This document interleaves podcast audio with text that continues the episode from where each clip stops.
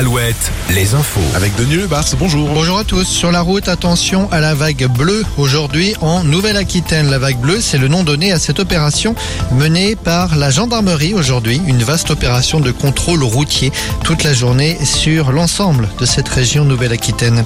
Cela devient un thème récurrent. Les agressions de maires, de nouveaux exemples. Dans le Maine-et-Loire, des menaces de mort proférées à l'intention du maire de Passavant sur Léon, à qui l'on reproche d'avoir supprimé des lieux dits.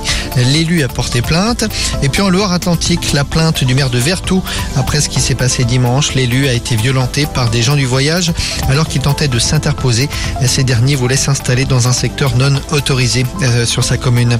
93 communes reconnues en état de catastrophe naturelle dans le département de la Vendée.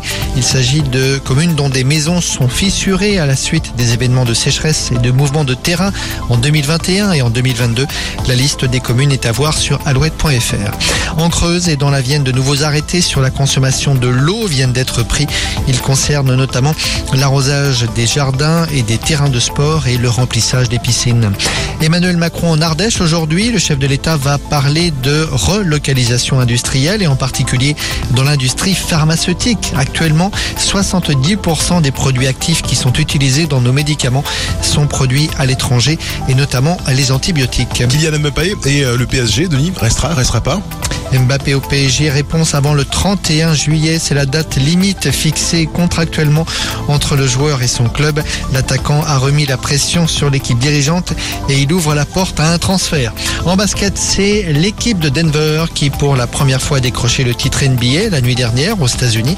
Monaco pour sa part mène deux victoires à zéro sur les Mets de Wembanyama. Il faut gagner trois matchs pour remporter le titre national. La météo. Alouette, la météo.